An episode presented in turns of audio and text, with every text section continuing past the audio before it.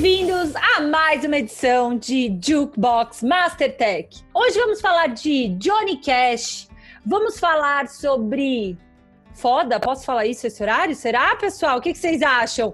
Maga, Fábio, Zacarias, Boy, que estão aqui comigo. Pode falar de tudo isso junto misturado? Meu, se tem gente que anda de jet ski na quarentena, pode falar qualquer coisa. O foda é o menor dos problemas. É importante é falar que a gente vai falar do adjetivo foda, né? Bem, bem importante. Ah, bom, bem contextualizado. As palavras importam, não é mesmo? Vamos falar também de outras coisas. Então, é, esse episódio está imperdível, eu diria. Uhum. Sim. Então, bora.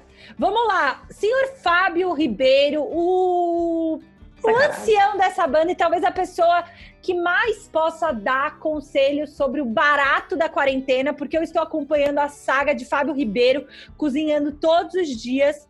Uma pessoa reclusa que respeita a quarentena, que vai de máscara no supermercado e está cozinhando a própria comida, assim.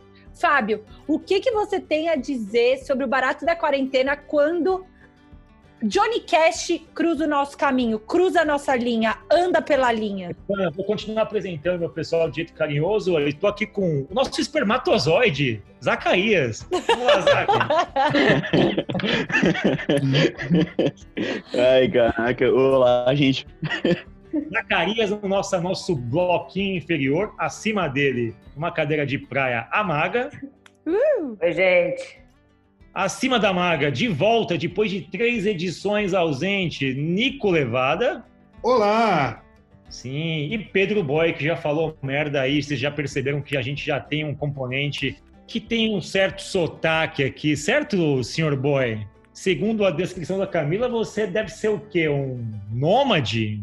Sei lá, um errante? O que, que você é, Boy? Cidadão da Terra. Hum, que coisa mais hippie. Eu sou, Bom, pra todo efeito, eu sou do Cosmos. Eu sou do Cosmos. Sou um cosmopolita. Meu negócio é cidade grande. Boa. Para todo efeito, começa agora barato da quarentena, Mastertech Jukebox. Para quem não sabe o porquê da inspiração do nome, tem um documentário muito bom, Netflix, O Barato de Acanga. Um festival década de 70 em Águas Claras, São Paulo, semelhante, era o sonho era se fazer o Woodstock brasileiro dois moleques, dois pirralhos de 20 anos se meteram a fazer um festival e conseguiram fazer de um jeito muito bonito, emocionante.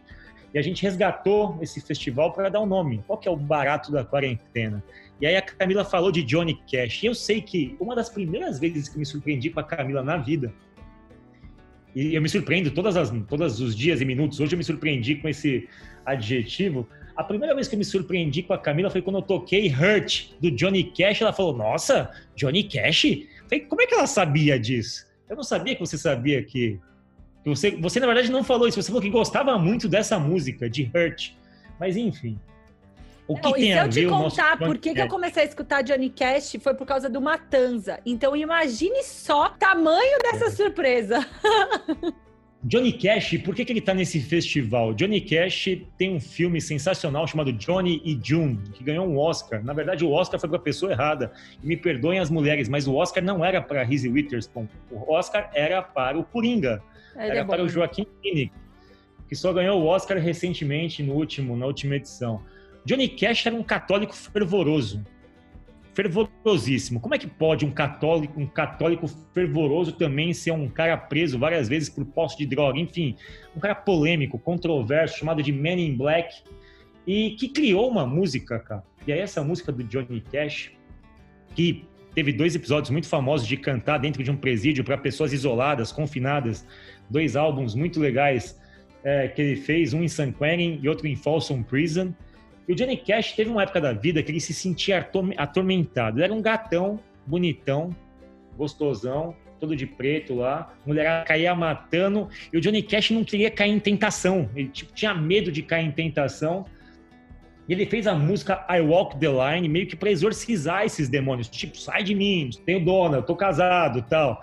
E aí ele fez esse som e ele fala sobre isso. Fala sobre o fato dele ter um gatilho visual ali para falar, pô, eu tenho que andar na linha porque eu sou casado, eu sou de Deus e não vou trair. Meio que gestão visual, certo, cara? Não, e eu acho que é, é, é, sobre intencionalidade, assim. Eles soltou uma, tipo, é tipo gestão visual. Se vira aí, cara.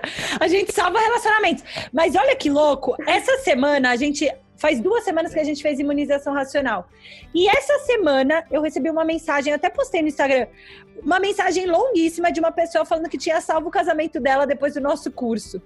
Porque ela conseguiu gerenciar as demandas e tinha feito um Kanban na geladeira como eu.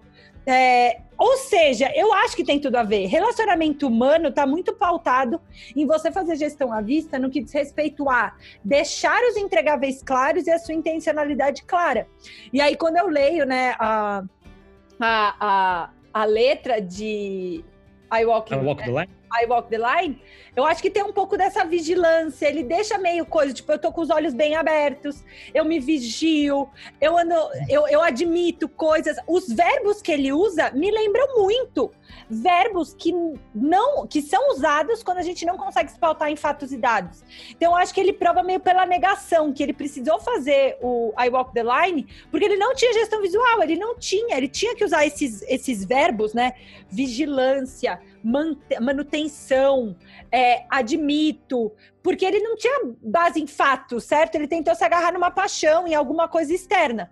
Eu acho que tem gestão visual no sentido de provar pela negação, Fábio. Tá vendo como tem negação, homem de preto, tá tudo aí, ó. Então, os caras, é, porra. Enfim, o que, que, você acha, Maga? Tem uma passagem interessante dessa letra que ele diz que, em uma, em uma reportagem, perguntaram para ele, Johnny Cash, por que, que, você dá aquela respirada, aquele murmúrio antes de entrar na segunda, nas estrofes seguintes da música? Ele deu uma resposta muito engraçada. Ele fala, tipo, eu tô recuperando o fôlego. E me deu uma sensação de que ele estava falando de retrospectiva. Tô viajando? Não, acho que é isso aí mesmo, né? Para recuperar o fôlego, também tem que perceber que tu tá sem, que tu vai precisar de mais para próxima, assim. Acho que é uma retrospectiva dentro da melodia, né? É, que acho que é, é uma das coisas mais interessantes que tu pode fazer em qualquer aspecto, assim. A gente fala de presença, a gente fala de agilidade, a gente fala de várias coisas, mas assim, assim como a Camila falou do, do Kanban na vida vai doméstica, por assim dizer. E tem um negócio que eu lembro de um programa que passava no GNT há bilhões de anos atrás, que era Super Nanny, que era a mulher que ia na casa das pessoas, enfim, garantir que os filhos não deixassem os pais loucos. Ela usava muito gestão visual para isso. Depois eu vou mandar uns vídeos para vocês.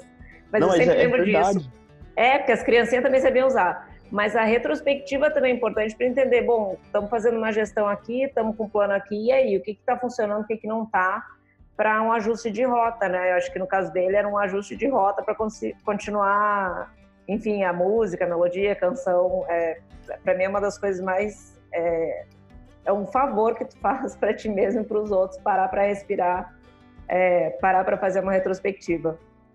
O bom de é... ser lírico e olhar as coisas com essa interpretação, desculpa, Zaco, o bom de ser lírico e de se permitir fantasiar as coisas é que você consegue pegar numa parábola musical uma figura de visão muito forte, assim, porque quando ele diz que entre uma estrofe e outra ele recupera o fôlego para poder continuar cantando, uma metáfora forte, né? Porque entre uma sprint e outra você faz uma retrospectiva, de alguma forma tem ali uma uma pausa física e emocional para que você se recomponha para uma próxima sprint. É muito importante ter essa capacidade de você nas pequenas coisas abstrair e conseguir pegar uma mensagem. Mas fala aí, Isaac.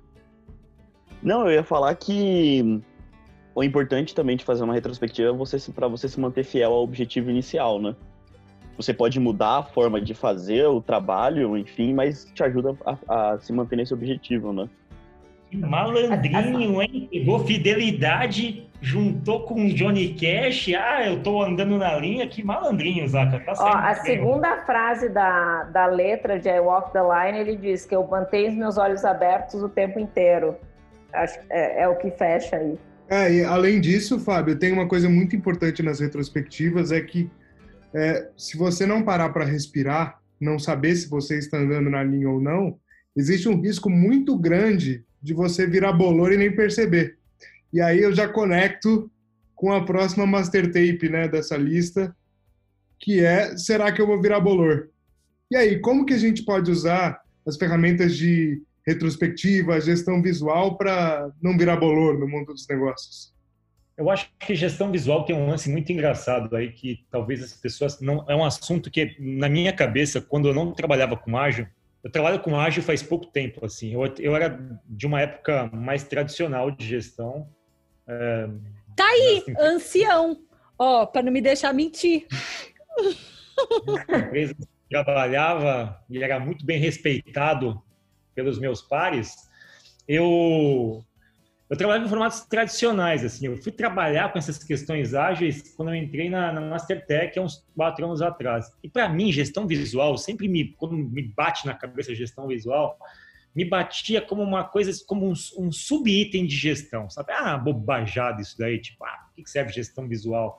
Tipo, cara, gestão é gestão, não tem gestão auditiva, visual, olfativa, enfim. Tipo, por que essa classificação por sentimentos, por sentidos?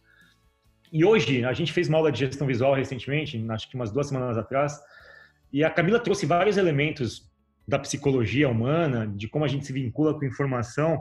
E quando a gente fala de quarentena, é, eu particularmente, eu não sei vocês, eu gostaria de ouvir vocês todos, mas eu particularmente passo a maior parte do meu tempo olhando para alguma coisa visual que tem uma informação disponível, uma informação organizada.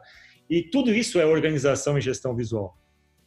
Quando a gente pula do Johnny Cash, o primeiro cantor do nosso palco mundo hoje, para Arnaldo Batista, o homem que temia virar bolor, a gente tem uma transição aqui que envolve mais gestão visual, inclusive. Para quem não sabe, e aí entrando na segunda parte, que eu vou recorrer muito fortemente aqui ao boy, que é fã de carteirinha dos mutantes, Arnaldo Batista, Sérgio Batista, Rita Lee. Trio. Formaram os mutantes. Carreira meteórica. Três, quatro anos depois, brigaram e separaram a banda. Arnaldo Batista era meio que a cabeça pensante, assim. Cara muito perturbado. Se jogou do prédio em 95, quis se matar. Tipo, deu uma entrevista para a Folha que antes de se jogar do prédio fez uns passos de dancinha. Ele apostou contra a morte. Quero ver se eu vou morrer mesmo. Se jogou e não morreu. tipo, é nesse naipe de loucura, extremamente criativo. Só que naquela época, imagina que você está dentro de um contexto onde você é a pessoa mais famosa, uma das mais famosas do rock nacional, a tua banda acaba, ele tinha um casamento de mentirinha com a Rita Lee, que também Era acaba. de mentirinha, Fábio? Não foi, não rolam boatos que era de mentirinha porque que terminou a banda porque ele terminou com a Rita Lee? Acabou o casamento e aí ferrou com, com a banda? A Mara sabe mais do que eu disso daí, porque ela leu a biografia da Rita Lee com mais detalhes, mas eu acho que era, não era, mano? Era de mentirinha? Eu acho que, eu acho que sim. Eu vou ter que voltar nesse livro. Eu vou ter Era que voltar meio, nesse é, livro. Mas eu acabei de ler esse real, capítulo, não. Fábio. Eu acabei Vai, de ler esse capítulo. Ajuda aí. E, e uma das coisas que ela fala é que era um lance meio de tipo, cara, se eu casar, vão parar de me encher o saco, eu consigo sair de casa, consigo ter, tipo, meio que forjar um relacionamento. E, e, eles eram muito amigos, assim. Então ela falou: tá bom, então eu caso, vocês me deixam em paz, sabe? Assim, Só que, que a Rita Lee tava fazendo um casamento de mentirinha. Ele não. Esqueceram de combinar aí as regras, tanto que ele ferrou a cabeça dele. Eles foram no programa da Hebe e rasgaram a certidão de casamento no programa da Hebe. Que é que a Hebe, para quem chegou em planeta Terra recentemente, a Hebe diria para vocês que é uma Oprah Winfrey brasileira, digamos. Zaca, você conhece a Hebe, Zaca? Sim, eu até lembro quando ela morreu. Boa. Eu já era vivo. Na verdade, o Sérgio, a Rita Lee fez mais ou menos o que o Zac e o Boy fizeram. Tipo, vieram trabalhar na Mastertech para poder sair de casa. E, enfim, é, o paralelo é parecido com os dois. e Arnaldo Batista se separou. Bom, o que importa é que se separou. Imagina que você se separa. Camila, você, magra, acabou de sair do emprego. Pô, você olha no mercado, cadê meus amigos? Aqui, pô, tô sem chão. Eu era bom no que eu fazia, era reconhecido pelo mercado. Eu só sei fazer aquilo da vida. Ele entrou num processo de transição de carreira, e eu vou pegar talvez a maga aqui, que talvez tenha passado, eu passei por transição de carreira. Uhum. Numa transição de carreira, todos os pensamentos demoníacos que não passaram na cabeça do Johnny Cash, porque ele bloqueou, Johnny Cash bloqueou. Sérgio Arnaldo Batista não bloqueou os pensamentos demoníacos. Uhum quando você está em transição de carreira, os pensamentos demoníacos te possuem. E o Arnaldo Batista passou por momentos de maus bocados, assim, de achar que nunca mais ia ser relevante. O que, que você pode falar, Maga, de pessoas em transição de carreira que temem, como Arnaldo Batista temia, virar bolor?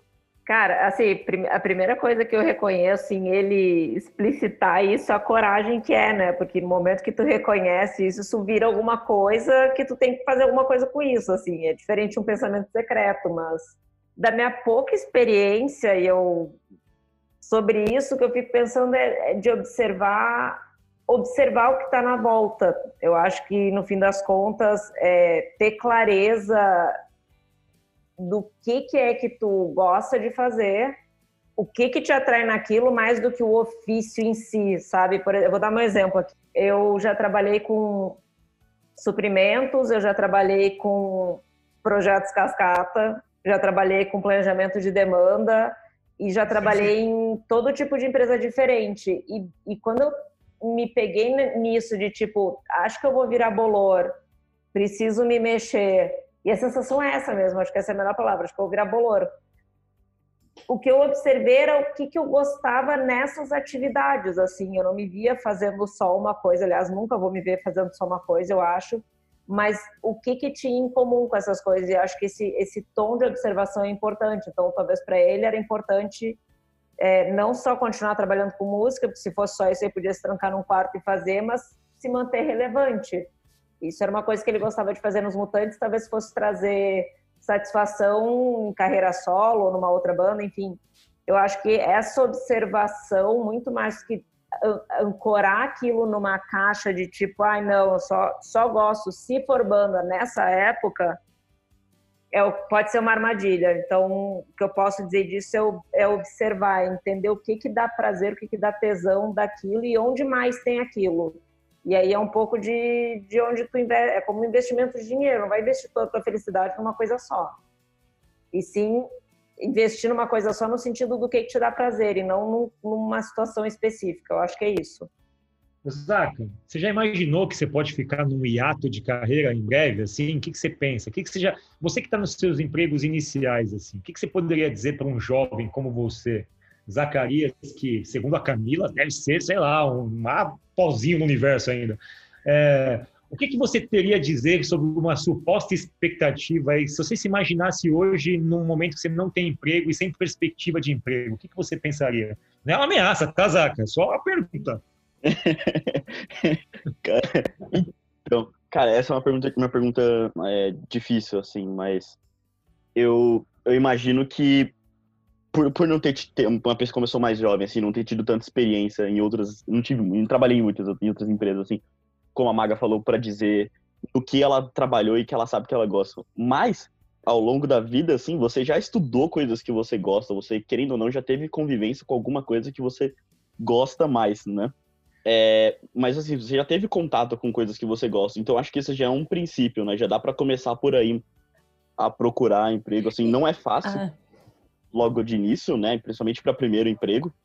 Mas eu acho que é uma você tem que ir muito atrás e, e testar e ver em quais empresas você realmente se identifica e, e eu... ir atrás delas, sabe? Deixa eu te ajudar, Zaca. Eu tinha a, a, minha orientadora do mestrado. Eu lembro que eu, quando voltei dos Estados Unidos, meio com a cabeça virada, queria largar o, o tema do meu mestrado e eu me preparei muito para a reunião com a minha orientadora porque eu achei que ela ia me matar.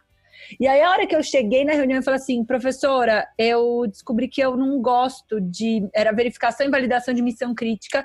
Eu quero estudar educação de tecnologia. E aí ficou um minuto de silêncio. Eu falei, agora ela vai me matar. Ela falou assim: Nossa, que bom, Cá! Você descobriu uma coisa que você não gosta. E aí aquilo me marcou tanto, assim, eu lembro que eu tive uma das conversas que mais marcou, assim, a minha, o, o início da minha carreira. Eu tinha a idade dos... Quantos anos você tem, Zaca? 21?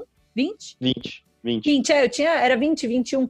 E eu lembro que ela ter falado isso pra mim, assim, tipo, Camila, que bom, das um milhão de oportunidades, você descobriu uma que você nunca mais vai precisar tentar. Você tem certeza que você não quer.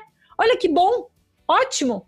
E aquilo me marcou muito, assim, aquilo me guiou de alguma forma o, o início daquela descoberta de quem seria a Camila na vida profissional, sabe? Descobrir uma coisa que você não gosta é um resultado extremamente positivo, porque você nunca mais vai ficar naquele e se, se, se. Então, é, você, é. você se permitir não falar não para essas coisas no início da sua vida eu acho uma ótima estratégia, Zac. Eu acho que você, assim, leu muito bem. Esse início de vida é pra gente se ferrar, é pra gente trabalhar, é pra gente entender Sim. o que a gente quer fazer. E se a gente descobrir alguma coisa que deu errado, ótimo. Das um milhão de coisas, você descobriu uma que você não precisa tentar mais, sabe? Não, é, até porque, assim, eu moro com meus pais, com a minha mãe, com a minha tia, enfim. As pessoas que estão na minha idade geralmente moram, né? Assim, elas têm uma elas têm um salva-vidas ali, elas têm a possibilidade de experimentar mais e de errar, né? Mais do que se você já depende, você tem várias contas a mais para pagar, né? Então eu acho que esse é o momento mais ideal, assim, para para testar é. e errar, possivelmente. Eu vou falar de algumas coisas que eu acho que esse assunto é importante, ele precisa ser explorado. Assim. Vou falar de três situações minhas de desemprego e assim, toda vez que eu fiquei desempregado, eu passei pelo mesmo ciclo. Eu fiquei altamente deprimido, todas as vezes, todas a primeira foi aos 20, 20 anos.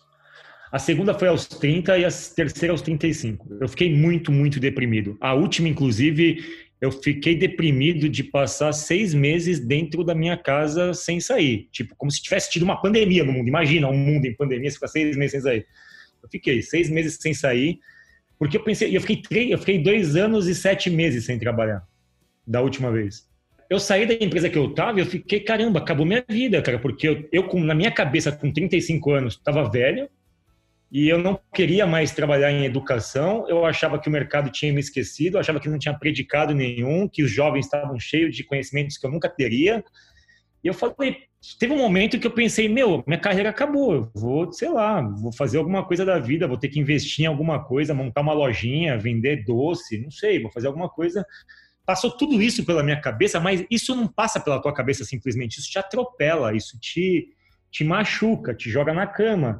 Eu fico imaginando todo mundo que hoje, numa hipótese de perder um emprego numa situação dessa, passa pensamento, e acho que hoje os pensamentos devem ser até mais dramáticos, porque uma pessoa, eu vou, eu vou dar um recorte de idade aqui, na minha faixa etária, que perde o emprego hoje, ela deve entrar no estado de desespero, porque ela deve analisar o mundo de uma forma muito realista, ela consegue se ver dentro de uma situação onde ela tem poucas vantagens competitivas com pessoas mais jovens, ela consegue perceber que ela vai precisar correr atrás de habilidades que não estão tão disponíveis assim para ela, ela vai ter que estudar mais, voltar a estudar. E uma pessoa com 40 anos, ela achava que aos 40 anos ela já não teria mais que estudar, porque ela já estudou tudo que ela tinha que estudar lá atrás. Na minha geração, a gente achava que bastava fazer a faculdade e após acabou. A gente ia fazer carreira, enfim, encostar o terno em alguma cadeira e ser feliz. É, não é, mudou tudo. Tipo, tudo que eu vi na minha geração, eu achava que com 40 anos já tá com uma casa, sei lá, em Trancoso. Então, perder o emprego numa situação como a do Arnaldo Batista em 71 pode ser gatilho para vários problemas psicológicos severos. E eu só fui buscar ajuda depois de um ano que eu tava no problema psicológico, assim. E depois que eu olhei, falei, cara, que merda, você fez um drama enorme. E não era para tanto, assim. E no final eu tinha prometido que nunca mais ia trabalhar numa escola. E aí eu cumpro as minhas, minhas promessas, como vocês percebem. Eu cumpri tanto que vim pagar na Mastertech. Ou seja, eu sou uma farsa não durante um tempo eu pensei que fosse virar bolor e temi por isso. E esse é um assunto muito, muito, muito difícil de falar. Assim. Não acho que é uma coisa tão simples. E acho que não, mas ao mesmo gente... tempo, Fá, quando eu vejo, né, e aí de novo fazendo uma cola com a nossa tape 8, quando a gente pensa no início do hip hop, eu acho que esse desajuste tem um cara bem catedrático que chama Jean Piaget. Quem é da educação leu esse cara em algum momento. E eu ontem, especificamente, reli uns pedaços de algo né, dele, e ele fala assim: conhecimento nasce do desequilíbrio entre o sujeito e um objeto. Mano, a hora que isso bateu em mim, assim, a palavra desequilíbrio bateu em mim de um jeito que talvez não batesse se não fosse o barato da quarentena. Porque, olha que louco o Piaget virar e falar assim: Conhecimento é o desequilíbrio entre um sujeito e um objeto, e ele só tem dois caminhos, que é a assimilação ou a acomodação. A assimilação faz você conseguir construir em cima do objeto. A acomodação, quando você pende para o sujeito. Mas você vai ter que escolher, sabe? E aí, isso me conecta diretamente com a história. Tipo, quando eu leio o, o, o Senhor Tempo Bom, é, que é né, um hip hop, eu não sou muito boa disso, eu não sei se é rap hip hop, pra mim é mais ou menos a mesma coisa, e vão me matar por causa disso. Mas, desculpa, desculpa, vão me matar. Mas, independente disso, só pra, pra eu conseguir fazer o meu ponto quando eu leio uma, uma letra como essa, eu vejo um movimento de hip hop nascendo num contexto de escassez, de crise, eu também acho que as grandes revoluções nascem desses momentos em que você chega na desgraça, sabe? Em que você não tem mais nada para se agarrar. Quando você, mano, virei bolor, e agora o que, que eu faço? Como é que eu vou arrumar um fungicida aqui para resolver essa parada? E aí, desse fungicida pode rolar uma parada muito louca, entendeu? Tipo hip hop, tipo o próprio Piaget, ele, a, a, teoria do Piaget, né, dos, dos, dos, dos, humanistas, nasce de um momento em que a linha dos educadores cognitivistas não conseguiam mais explicar por que, que tinha criança que era inteligente e criança que não aprendia. E aí, tipo, dessa crise de, meu Deus, ferrou, nasce é, essas novas teorias. Enfim, Fábio, acho que você pode explicar muito bem, talvez é, os meninos possam explicar melhor da onde nasce esse hip hop, mas quando eu li a Master Tape Number 8, é, para mim foi, foi muito. Pouco importa se é hip hop, se é música, se é crise. É, a gente tem que valorizar esses momentos, sabe, de baixa, para a gente poder ressignificar tudo. A questão do hip hop, e a Maga viu o documentário hoje, eu poderia dizer, e aí que está a graça dos processos de cocriação, de enfim, inteligência coletiva. Dá para dizer claramente que o hip hop brasileiro nasceu do frevo. Nossa, mas nasceu do frevo? Como assim nasceu do frevo? Dá para dizer claramente que o hip hop brasileiro não existiria se não houvesse, se não houvesse uma pessoa chamada Nelson Triunfo que veio do Recife.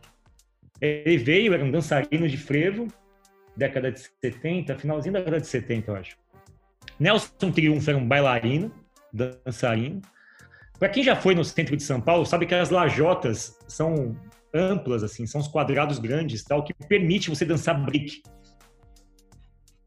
E não tinha muita opção de diversão naquela época. Né? É, e naquela época também ficaram famosos em São Paulo os bailes blacks. Tanto que James Brown veio para o Brasil para um baile black no Palmeiras. E naquela época, tipo, as pessoas não tinham opções de se divertir, não existiam as chamadas baladas, não existiam os esquentas, os afters, os, sei lá. As pessoas vinham pro centro e vinham para dançar. Tipo, cara, Nelson Triunfo chegou aqui, pô, tá dançando um break no centro, faz uma rodinha e tal. Só que aquilo virou um fenômeno cultural na cidade de São Paulo. Todas as pessoas se reuniam nos finais de semana, nas sextas à noite, nos sábados, para dançar break no centro. Só que aí, tipicamente, quem fazia isso eram os pobres e os negros as pessoas da periferia. Começou a juntar muita gente, a polícia começou a meio, cara, tipo, sai fora, tipo, não vai bagunça, tá badernando aqui, enfim, vadiagem é crime e tal. Essas pessoas começaram a se espalhar, foram, foram se espalhando, começaram a fazer as mesmas coisas nas escadarias do Teatro Municipal. Foram expulsas, até que elas chegaram num espaço onde elas conseguiram entender que ali era um espaço mais seguro, que era exatamente onde é hoje, é hoje o metrô São Bento. Quem conhece o metrô São Bento sabe, tem um boulevard. As pessoas se reuniam ali no final de semana. E quando eu digo as pessoas, se você pegar e colocar no YouTube Estação São Bento, década de 80, Batalha, sei lá, qualquer tipo de combinação assim, eram 3 mil pessoas ali. Vendo pessoas fazendo batalha de rap, dançando break, andando de skate e tinha tudo ali. Você tem uma ideia? O Mano Brown, e o Ice Blue se conheceram ali, KLJ e tal, para fazer os Racionais. Os skatistas mais famosos do Brasil nasceram ali. Os grafiteiros mais famosos, por exemplo, os gêmeos, que são os grafiteiros mais famosos desse país, saíram dali. Então, ali na década de 80, é, por conta de uma pessoa que trouxe uma cultura de emancipação, de criação coletiva, criou-se uma cena que era marginal no seu começo, mas que hoje é uma das cenas que mais identificam São Paulo perante outros povos no Brasil, que é a cultura de rua, do skate, do hip hop, da street art e assim por diante. Então, queria que alguém posicionasse, mas ali especificamente tinha um, um evento que é muito emblemático na cidade de São Paulo. Eu, trazendo aqui lá pro, pro rock, né? É, lá também tem a galeria do rock, né? E, e, também tem várias outras bandas que surgiram ali dessa região o próprio Ratos de Porão, né? É punk, mas enfim. é, também surgiu de lá o, o, o João Gordo e o. Acho que o Boca, não sei exatamente, não lembro exatamente quem que era, se conheceram lá também. Então, tipo, por, é, cresceu toda uma outra cena ali também, né? Então é um lugar muito fértil. Bem lembrado, tem a galeria do rock, bem lembrado. E é isso, às vezes uma pessoa, né? Ó, oh, eu gostaria até de, de tipo, é, aproveitando um pouco disso, para falar assim do Queen e um pouco dos mutantes, sabe? E, e da, da importância de você entender o papel das pessoas quando você está numa tribo que está funcionando as coisas, sabe? É, e tem aquela coisa, né? Não, não, vou, não vou dar um de, de falar de jargões batidos, de dizer que time que está ganhando não se mexe. Mas assim, no caso do Queen, todas as vezes que eles tinham uma desavença, eles procuravam trabalhar entre si para chegar num acordo, né? E aí, é, puxando um pouco para os mutantes, é, os caras, na, na, história deles não aconteceu muito isso porque, beleza, houveram outros fatores, mas também tem aquela coisa dos caras quererem surfar um, muito na, onda, na crista da onda do rock progressivo, sabe? E aí, fazendo isso, eles acabaram escanteando a Rita Lee, porque ela nunca teve interesse em ser virtuosa, é, a pira dela era outra. E depois do Ayuze, o Arnaldo Batista também capou o gato da banda, e o que aconteceu foi uma grande decadência, né? Assim, desculpa, mutantes, vocês são incríveis, mas vocês não já estavam não estavam fazendo aquele sucesso todo que antes, e, e aí depois a banda se dissolveu, pelo menos, né? Parou de ter tantas atividades. Mas é, eu acho importante a gente entender que é muito melhor, isso é uma opinião pessoal, é, a banda se reunir e tentar ver ali, galera, e aí, como é que a gente pode fazer aqui? Porque, bem ou mal, as coisas têm funcionado pra gente, eu, mas eu quero um caminho, você quer outro, como é que a gente faz aqui para né, a gente se organizar, sabe? eu acho que, nesse caso, talvez a longevidade do Queen tenha se dado muito por conta dessa maturidade entre, entre os integrantes. Você vê que o boy voltou aí no tempo, tipo, você que cai paraquedas aqui no barato da quarentena, teve uma participação especial do Queen aqui. O Queen, tipo, entrou de, no nosso palco e o boy fez um muito bom, bom ponto. Tem muita razão no que você falou. Eu acho que esses três, esses três elementos que a gente discutiu, a gente discutiu um cara que é clássico, que é o Johnny Cash, a gente falou sobre o quanto gestões visuais são importantes na vida social, na vida pessoal e profissional. E para gerenciar gente... o seu relacionamento durante a quarentena, para você tentar não separar nessa quarentena e não fazer o que a China fez, que aumentou o número de separações pós retorno à vida social. Sim. Falamos do Arnaldo Batista na sua transição de carreira, nesse drama que é muito pouco especulado, e eu acho sempre muito interessante isso.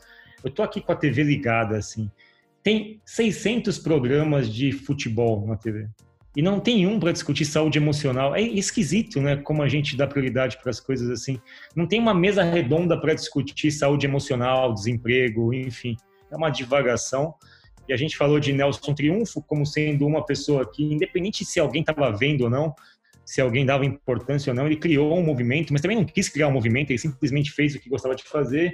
E como o Boy disse, ao fazer o que gosta de fazer, conseguiu criar toda uma cena musical em torno de si. Acho que a gente acaba esse programa por aqui, a primeira parte, certo? Então ah, é isso, aqui a nossa terceira perna do nosso festival aqui, do Barato da Quarentena, e voltamos com os dois episódios finais, a Rita Franklin e Deep Purple. Uhul! I keep a close watch on this heart of mine.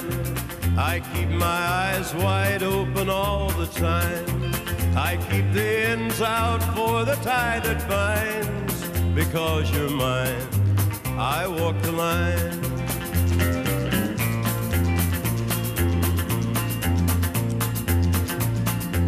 I find it very, very easy to be true. I find myself alone when each day is through. Yes, I'll admit that I'm a fool for you because you're mine. I walk the line.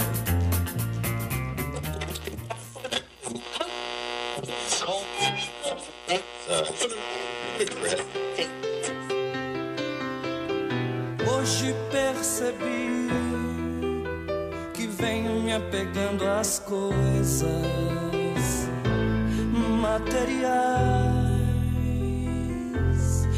dão prazer.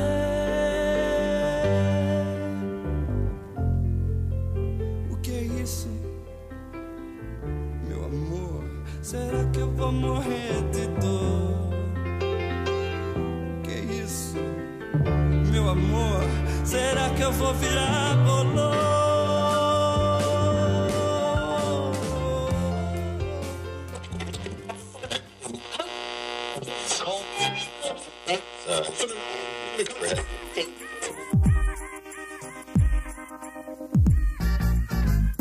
Saudade do meu tempo de criança.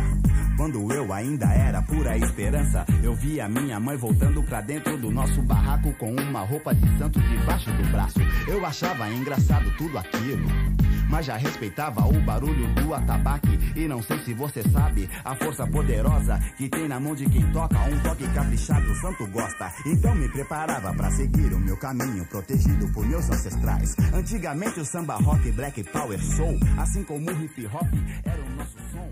A transa negra é quem rolava as bolachas. Esse podcast foi produzido pela Mastertech.